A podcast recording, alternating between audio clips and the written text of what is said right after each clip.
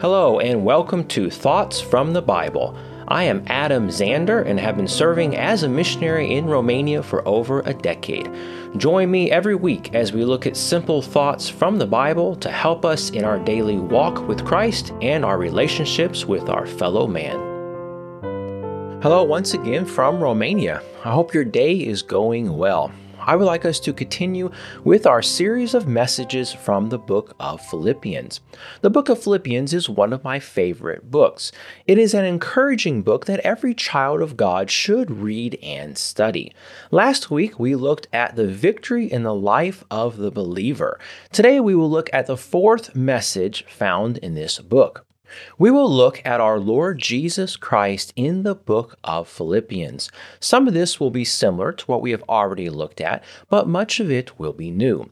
We are going to look at Christ, our life, Christ our example, Christ our righteousness, and Christ our rejoicing. First, today, let's look at Christ our life. I like this first point. Christ is our life. He should be everything to us. This is something I believe we will have to work on until He comes and takes us home to heaven. Our natural tendency is to make our life about ourselves, our family, or some other cause or passion. But what about Christ? Is he your life? Let's read again Philippians chapter 1, verses 20 and 21 according to my earnest expectation and my hope, that in nothing I shall be ashamed, but that with all boldness, as always, so now also Christ shall be magnified in my body, whether it be by life or by death. For to me to live is Christ and to die is gain.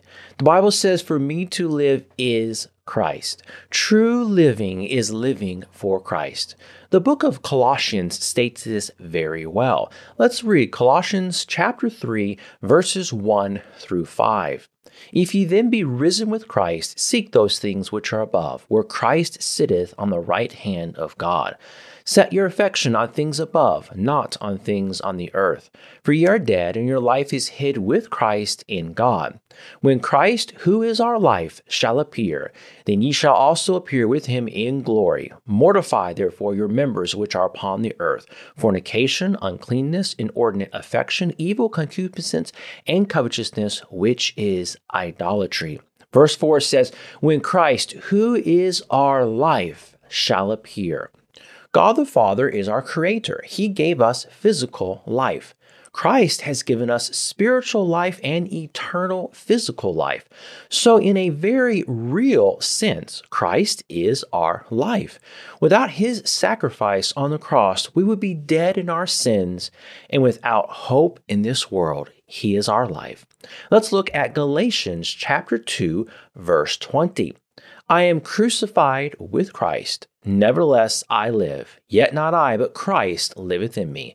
And the life which I now live in the flesh, I live by the faith of the Son of God, who loved me and gave himself for me. So Christ died for us and has given us life. When we were not the children of God, we had our life and walked according to this world. That is all we knew. Let's read 1 Peter chapter 4 verse 2 and 3 that he no longer should live the rest of his time in the flesh to the lust of men, but to the will of God. For the time past of our life may suffice us to have wrought the will of the Gentiles, when we walked in lasciviousness, lust, excess of wine, revelings, banquetings, and abominable idolatries. So that was our life before Christ saved us. Because He is our life, we should be willing to live for Him and make Him the priority in our lives. Romans chapter 12, verse 1, the Bible says, I beseech you, therefore, brethren, by the mercies of God, that you present your bodies a living sacrifice, wholly acceptable unto God, which is your reasonable service. So, first today, Christ is our life, or I should say, He should be our life. He should be first in our life. He should be the priority. Second, today, we find Christ our example in Philippians chapter 2.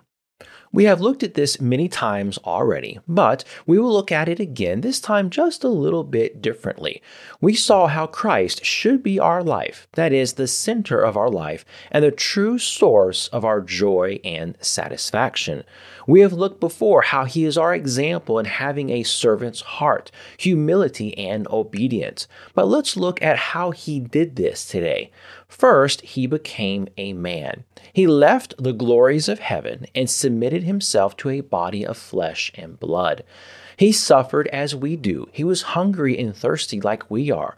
All this he did and is an example to us in enduring suffering for the glory and purpose of God.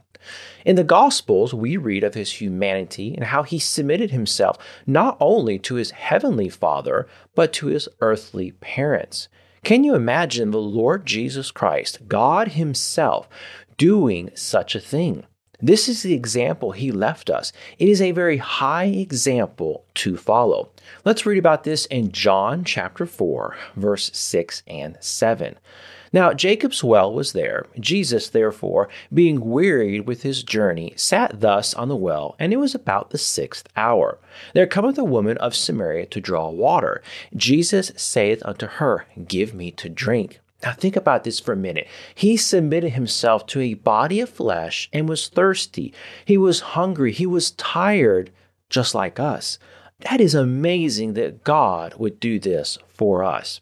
Let's read Hebrews chapter 5, verses 6 through 9. And he saith also in another place, Thou art a priest forever, after the order of Melchizedek, who in the days of his flesh, when he had offered up prayers and supplications, with strong crying and tears unto him that was able to save him from death, and was heard in that he feared. Though he were a son, yet learned he obedience by the things which he suffered. And being made perfect, he became the author of eternal salvation unto all them that obeyed him. How else is Christ our example? He did the will of the Father even when it meant pain and death on the cross. Let's read about that in Luke chapter 22, verses 39 through 46. And he came out and went as he was wont to the Mount of Olives, and his disciples also followed him. And when he was at the place, he said unto them, Pray that ye enter not into temptation. And he was withdrawn from them about a stone's cast, and kneeled down and prayed, saying, Father, if thou be willing, remove this cup from me. Nevertheless, not my will, but thine be done. And there appeared an angel to him from heaven, strengthening him. And being in agony, he prayed more earnestly, and his sweat was as it were great drops of blood falling down to the ground. And when he rose up from prayer and was come to his disciples, he found them sleeping for sorrow and said unto them, Why sleep ye? Rise and pray, lest ye enter into temptation. And then John chapter 5, verse 30. I can of mine own self do nothing. As I hear, I judge, and my judgment is just, because I seek not mine own will, but the will of the Father who hath sent me. Jesus is an example because he did the will of the Father, even when it meant pain and death on the cross. These are just two ways he was an example to us while he was here on earth.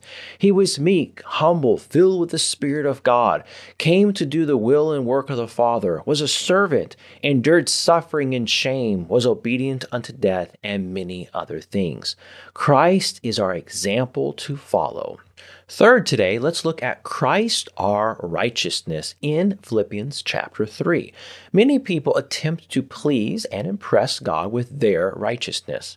They hope and pray it will be good enough to receive forgiveness of sins and a home in heaven instead of hell. Our logical mind tells us this should work. But our heart and conscience tell us we are never good enough. The guilt of sin is still there. We need something else to take our sins away and have fellowship and peace with God. That something else is the righteousness of Christ. Let's read a passage from the book of Romans that explains this. Romans chapter 3, verses 20 through 26. Therefore, by the deeds of the law, there shall no flesh be justified in his sight. For by the law is the knowledge of sin.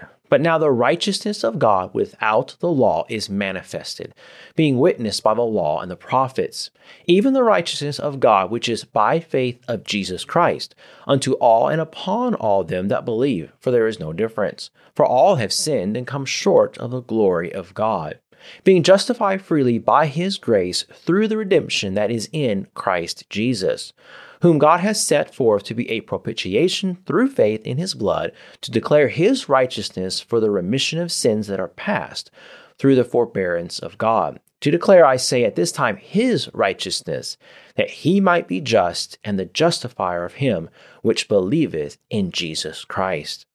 So it is His righteousness, not our righteousness. We can never be made righteous through the law or our righteousness. Romans chapter 3 makes it clear we need the righteousness of Jesus Christ, which we receive by putting our faith in Him alone. We see this again in the book of Romans, chapter 4. Let's read Romans, chapter 4, verses 1 through 8. What shall we say then that Abraham our father, as pertaining to the flesh, hath found? For if Abraham were justified by works, he hath whereof to glory, but not before God.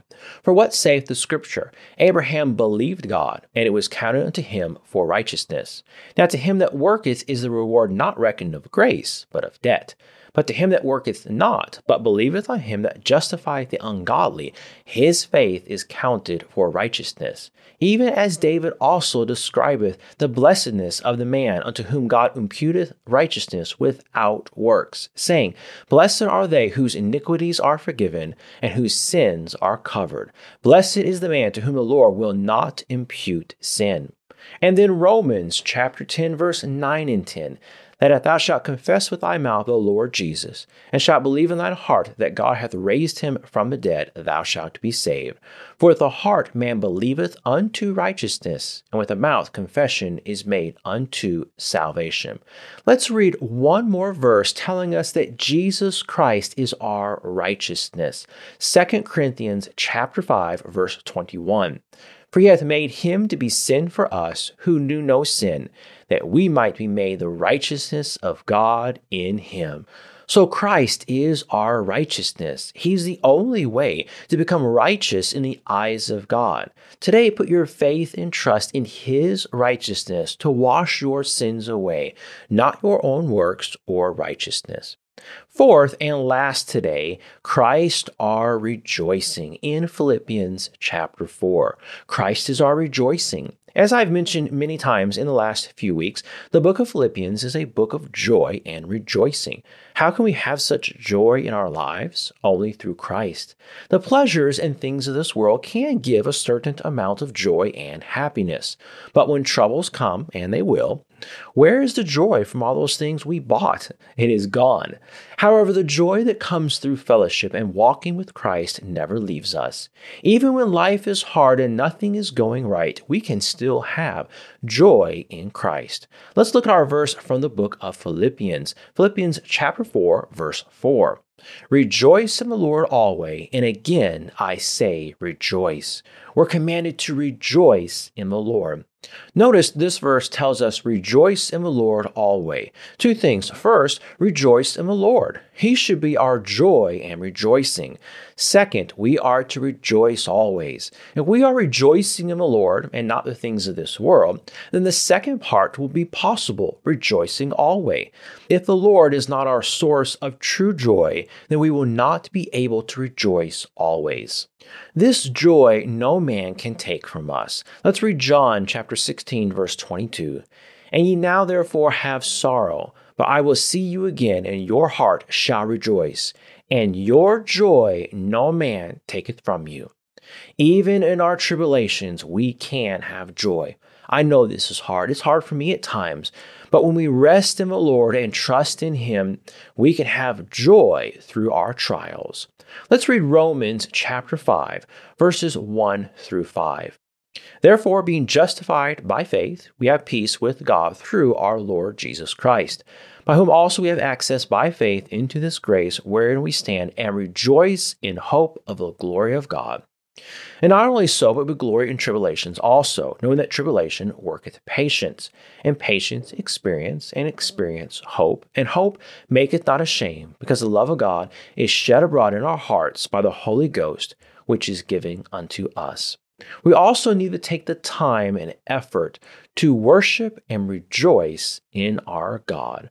Romans chapter 15, verses 9 through 11, the Bible tells us, and that the Gentiles might glorify God for his mercy. As it is written, For this cause I will confess thee among the Gentiles, and sing unto thy name. And again he saith, Rejoice, ye Gentiles, with his people. And again, praise the Lord, all ye Gentiles, and laud him, all ye people. So we need to take time to rejoice and praise our God. By resting and trusting in Jesus and worshiping and praising God in the bad times, we can learn to have joy always and in all things. Jesus Christ should mean more to us than anything else in life. He is our life, He is our example, He is our righteousness, and He is our rejoicing. If you do not know Jesus as your personal Savior today, come to Him. Admit you are a sinner in need of a Savior.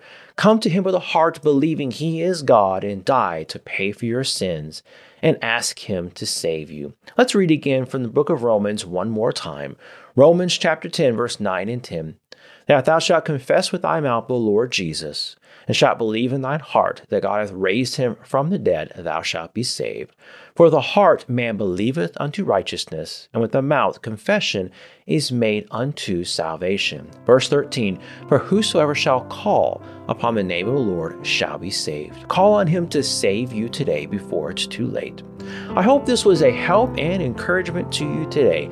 Thank you for listening, and I hope you have a wonderful day.